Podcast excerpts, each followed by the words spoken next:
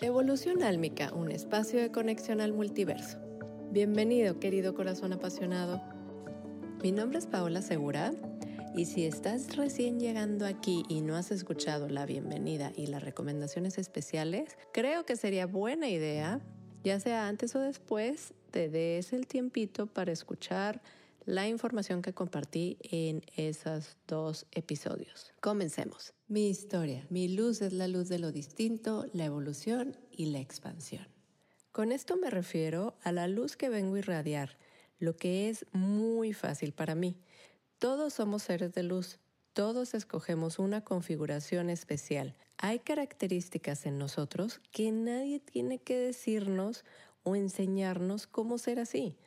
Esas configuraciones energéticas dan origen a la luz divina que venimos a compartir y por supuesto, entre más trabajamos en resolver nuestros temas de evolución álmica, más nos conocemos, comprendemos y aceptamos quiénes somos y cuál es nuestro propósito álmico.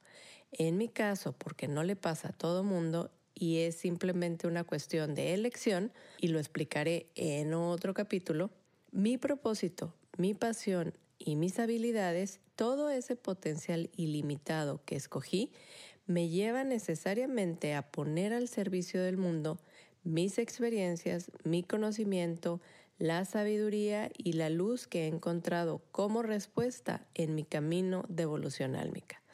Prácticamente escogí ser comunicadora o proveedora de información de mi conexión al multiverso, los registros chicos o la fuente para potenciar así mi propia evolución de conciencia.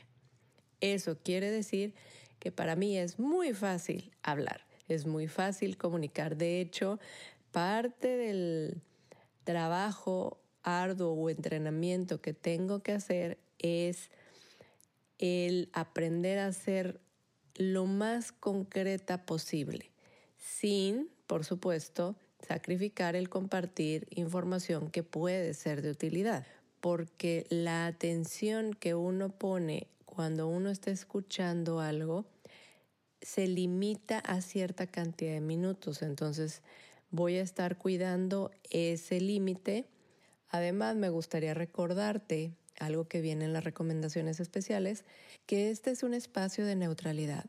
Aquí hablo del análisis de las circunstancias que he vivido desde la postura de aprender, de encontrar respuestas para llevar un camino más fluido, más fácil en la evolución álmica.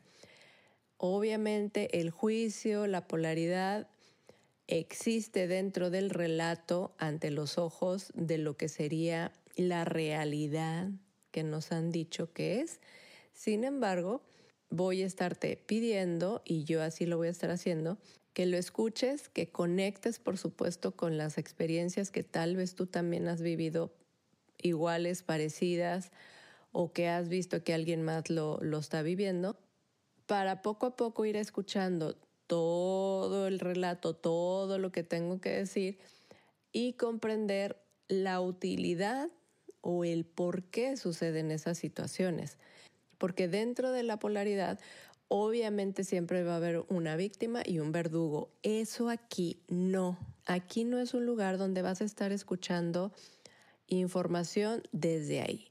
Es un lugar donde vas a estar escuchando información con total neutralidad y con el simple deseo de compartirla para que encuentres perlas de sabiduría que te pueden estar ayudando en tu camino de evolución. También en cuanto a todo lo que pueda yo estar hablando de salud, todo lo que yo comparta acerca de lo que yo hice es una experiencia personal. De ninguna manera estoy haciendo recomendaciones, de ninguna manera estoy asegurando o garantizando que si alguna otra persona toma el mismo camino que yo tomé, va a obtener los mismos resultados. Y eso tiene que ver con un proceso álmico, con un proceso de lo que se eligió vivir en esta encarnación. Obviamente, otra vez a la neutralidad, simple y llanamente tiene que ver con que yo elegí las herramientas para vivirlo de esa manera Y muy seguramente va a haber personas que me van a escuchar también en algunos temas y van a decir, ¿y por qué se atoró con eso? Si es tan fácil y se puede hacer así porque yo ya lo hice. A eso me refiero. Nosotros escogemos herramientas en nuestra configuración para trabajar de cierta manera las situaciones, porque así es ideal para nuestro proceso álmico y es un proceso individual. Así que pasemos a mi presentación oficial ante el mundo. Ya lo sabes, mi nombre es Paola. Hace 12 años en realidad es cuando yo inicio un proyecto para compartir y decidí conservar el Segura, llamarme Paola Segura, nada más como un tributo a mi padre porque su muerte fue el momento clave para que yo empezara a tomar pasos contundentes y constantes, conscientes, para seguirme cuestionando y encontrar las respuestas. Él muere en seis semanas y me sucedieron muchas cosas que para mí eran normales.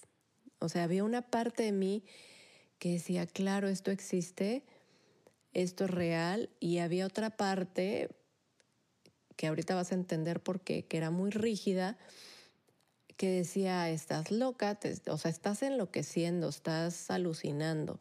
Y quedé muy confundida, quedé aturdida porque no hallaba cómo acomodar las cosas, porque además me había dado cuenta que mi papá no, esa era mi ahí era donde era el cortocircuito. Yo sabía que mi papá no se había muerto de cáncer. Yo sabía que el cáncer no era una enfermedad. Yo sabía que las enfermedades eran otra cosa. Pero racionalmente no hallaba cómo explicarlo ni sabía de dónde venía esa información. Sin embargo, pues ahí fue donde dije, voy a encontrar la respuesta y empecé a pedir, quiero ver, quiero ver. Obviamente tuve que pasar por un proceso de desprendimiento de todo lo que era la rigidez en la cual había sido educada. Ahora, por, el, por la parte del apellido de mi madre, al igual, hace 12 años decido no usarlo porque ella es una persona muy independiente, muy autosuficiente, celosa de lo que es su espacio individual, entonces yo decidí respetar eso porque está en vida para que ella siga conservando su privacidad. Tengo dos hermanas que también ellas se quedan en el anonimato porque esto se trata de mí, no de ellas. Y además son muy tradicionales, son muy distintas a mí. Siempre fui la diferente, de hecho, nací en una familia muy tradicional, católica, muy, muy estricta, de clase media con ambos padres muy trabajadores, mi papá muy amoroso, muy sensible, muy reservado, mi mamá muy optimista, fuerte, independiente, con una voluntad arrasadora. Mi infancia puede decirse que fue feliz, aunque fui criada muy a la antigua, con padres muy estrictos. Siempre me caractericé por ser una niña muy alegre, muy activa, muy creativa, arriesgada en algunas veces y desafiante también. Desde muy pequeña fui siendo etiquetada, era el terremotito.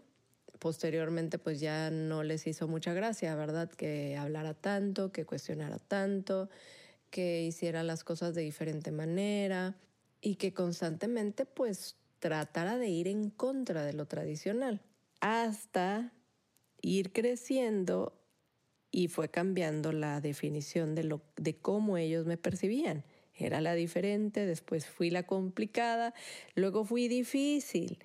Entonces desde ahí, pues la única vía que me quedó fue reprimirme, polarizarme por esta educación tan castrante, tan estricta. Con tal de cumplir con todas esas expectativas, me fui convirtiendo en una mujer muy obsesiva, muy ansiosa, muy estricta y muy demandante de excelencia que por supuesto eso me permitió ser muy eficiente, productiva, muy asertiva. Fue un constante luchar por cumplir con todo lo que se esperaba de mí y lograr tener la vida perfecta, lo cual logré a muy corta edad. Yo para mis 20 años ya me había independizado, ya tenía mi negocio propio, había iniciado la carrera en una institución privada que yo me la pagaba, Eh, por supuesto que me gradué y me titulé porque, bueno, no todo mundo se titula. Me iba muy bien en mi negocio, viajaba, tenía el carro que yo quería. Por supuesto que todo eso era al nivel que yo creía que merecía, porque a lo mejor cualquier persona que me haya conocido puede decir, ay, pues sí, ni tenía tanto. No, sí tenía mucho. Para mí, eh, para mí era ser rica, era ser millonaria porque yo tenía lo que yo quería, de acuerdo a mi estándar de lo que yo merecía.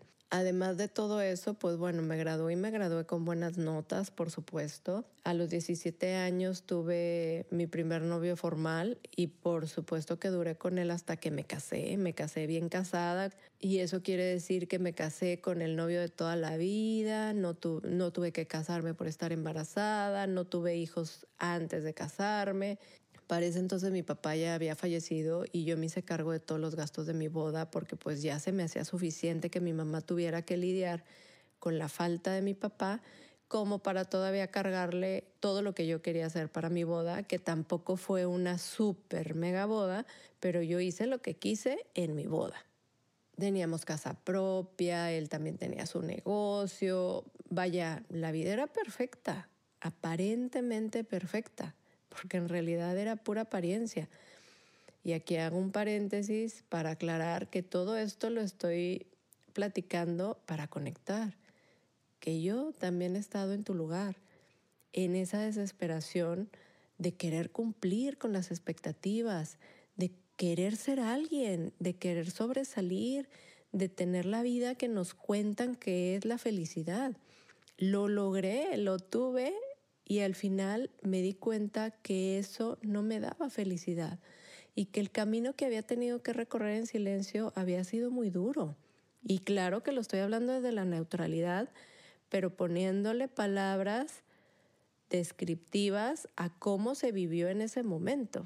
Sí, en ese momento fue un sufrimiento muy, muy grande. De hecho, nadie que me haya conocido puede imaginarse que yo haya vivido todo eso porque tuve que pasar por bullying, el acoso sexual, las traiciones de mis amigas, maltrato psicológico, violación, abortos y muchas otras cosas más que estoy segura que tu corazón y muchas otras personas hemos pasado. Y hoy en día, aunque aparentemente, también de eso voy a estar hablando en los episodios, aunque aparentemente hay un apoyo a ciertos temas, son distractores porque en realidad no se están tratando de llevar a la paz y al amor, se está tratando de llevar a más confrontación. Por supuesto, como era de esperarse después de todo esto, pues estaba frustrada, estaba herida, deprimida, confundida y asustada porque además tenía que cargar con todo lo vivido con mi papá, que yo sabía, percibía que era verdad, pero habiéndome convertido en una persona tan rígida, todo era muchísima confusión.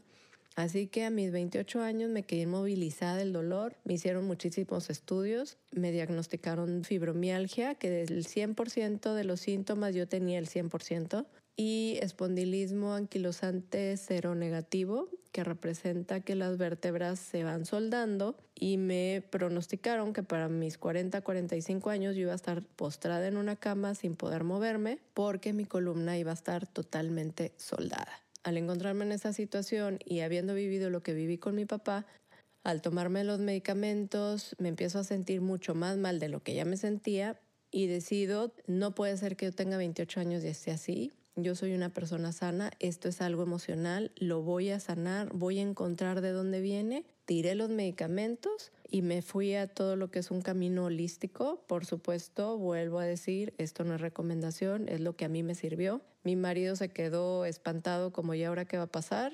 Por supuesto, siendo una mujer tan estricta, pues simplemente le dije, tú no te preocupes, no me voy a volver a quejar.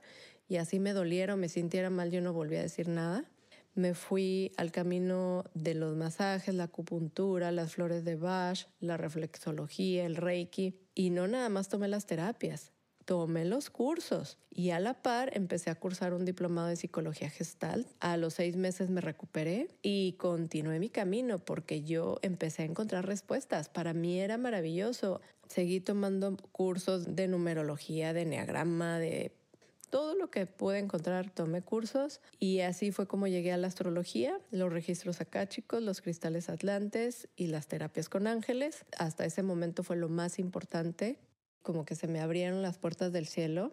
Entonces, en ese afán, yo siempre compartir porque es algo con lo que nací, siempre he tenido ese deseo de compartir. Me certifiqué como lector de registros chicos, terapeuta, canalizadora, medium con ángeles, lector de oráculos angelicales. Hice varias certificaciones. Cuando inicio mi proyecto de despertar espiritual, de inmediato fue como abrir la puerta a la oscuridad de todo lo espiritual, porque empezaron a intensificarse situaciones, circunstancias, actitudes que yo ya venía viendo justo cuando yo llegué a las certificaciones mi frecuencia vibratoria subió mucho, mi conexión era muchísima. En mi primer curso que tomé de registros chicos pude ver tres vidas pasadas mías y fue literal como decir, ahí estoy viendo las vacaciones que de hace dos, tres años, yo sabía que era verdad, ahí sí ya no me importó nada de lo tradicional, no me importó ir en contra de todas las creencias de mi familia porque yo sabía que era real. Es algo que cuando tú lo ves, sabes que es cierto, porque hay una conexión. Entonces, estando yo en esa vibración, empecé a ver muchas banderas rojas, como le llaman ahora, pero decidí ignorarlas porque estaba endiosada. Además, una de mis maestras, que fue la que yo tomé como modelo, como inspiración, se comportaba como una celebridad, era prácticamente inaccesible, literal era, parecía una secta, la idolatrábamos porque ella misma lo decía con sus propias palabras de que era la elegida. Entonces esto te lo comparto otra vez desde la neutralidad porque más adelante voy a estar abriendo capítulos de todas estas situaciones para estar llevando luz a esos comportamientos porque es importante. Al decir yo que mi luz es la luz de lo distinto, de la evolución, de todo lo que tiene que ver con la transformación, es porque esa es mi misión, hablar de esos temas, hablar de temas que, que muchas personas le tienen miedo o que no se atreven. Son temas muy fuertes y a la vez muy sencillos, por eso es que se requiere llevar luz ahí. Y para llevar luz ahí hay que hablarlo tal cual es. Hasta aquí llegaría la primera parte de mi historia corazón y en la segunda parte, titulada Mi historia, la noche oscura del alma estaré hablando del periodo de más transformación que he tenido en esta encarnación. Me despido enviándote mucha luz y mucho amor. Gracias por coincidir.